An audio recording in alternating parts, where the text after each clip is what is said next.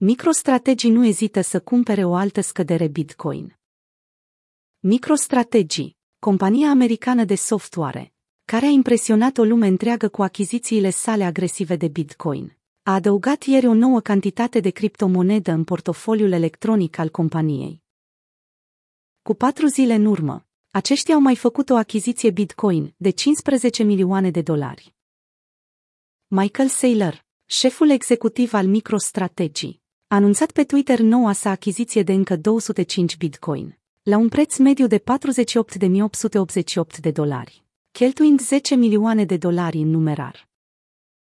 Decizia executivului conduce compania la o deținere totală de 91.064 Bitcoin, active în valoare de $4,3 miliarde.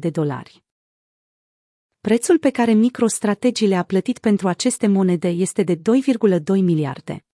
Prețul mediu de achiziție se ridică la 24.119 per unitate Bitcoin. Această cumpărare recentă pe care MicroStrategy a făcut-o este una dintre numeroasele achiziții simbolice, în care compania plasează un ordin de câteva milioane de dolari după ce Bitcoin suferă o corecție. MicroStrategy și Bitcoin. Compania software a început să-și transforme bilanțul din USD în Bitcoin în 2020, atunci când Bitcoin se tranzacționa la $10.000.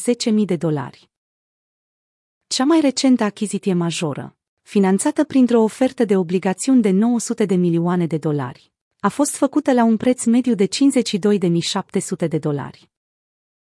Achiziția de joi a coins cu o perioadă de tensiune ridicată pe piețele tradiționale, înrucât președintele Rezervei Federale, Jerome Powell, a semnalat faptul că bancherii nu cred că condițiile actuale de piață necesită o intervenție suplimentară.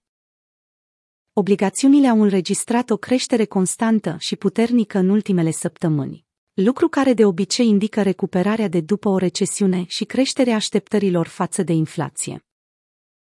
În mod normal, acest lucru ar trebui să aibă un impact pozitiv asupra acțiunilor și activelor riscante.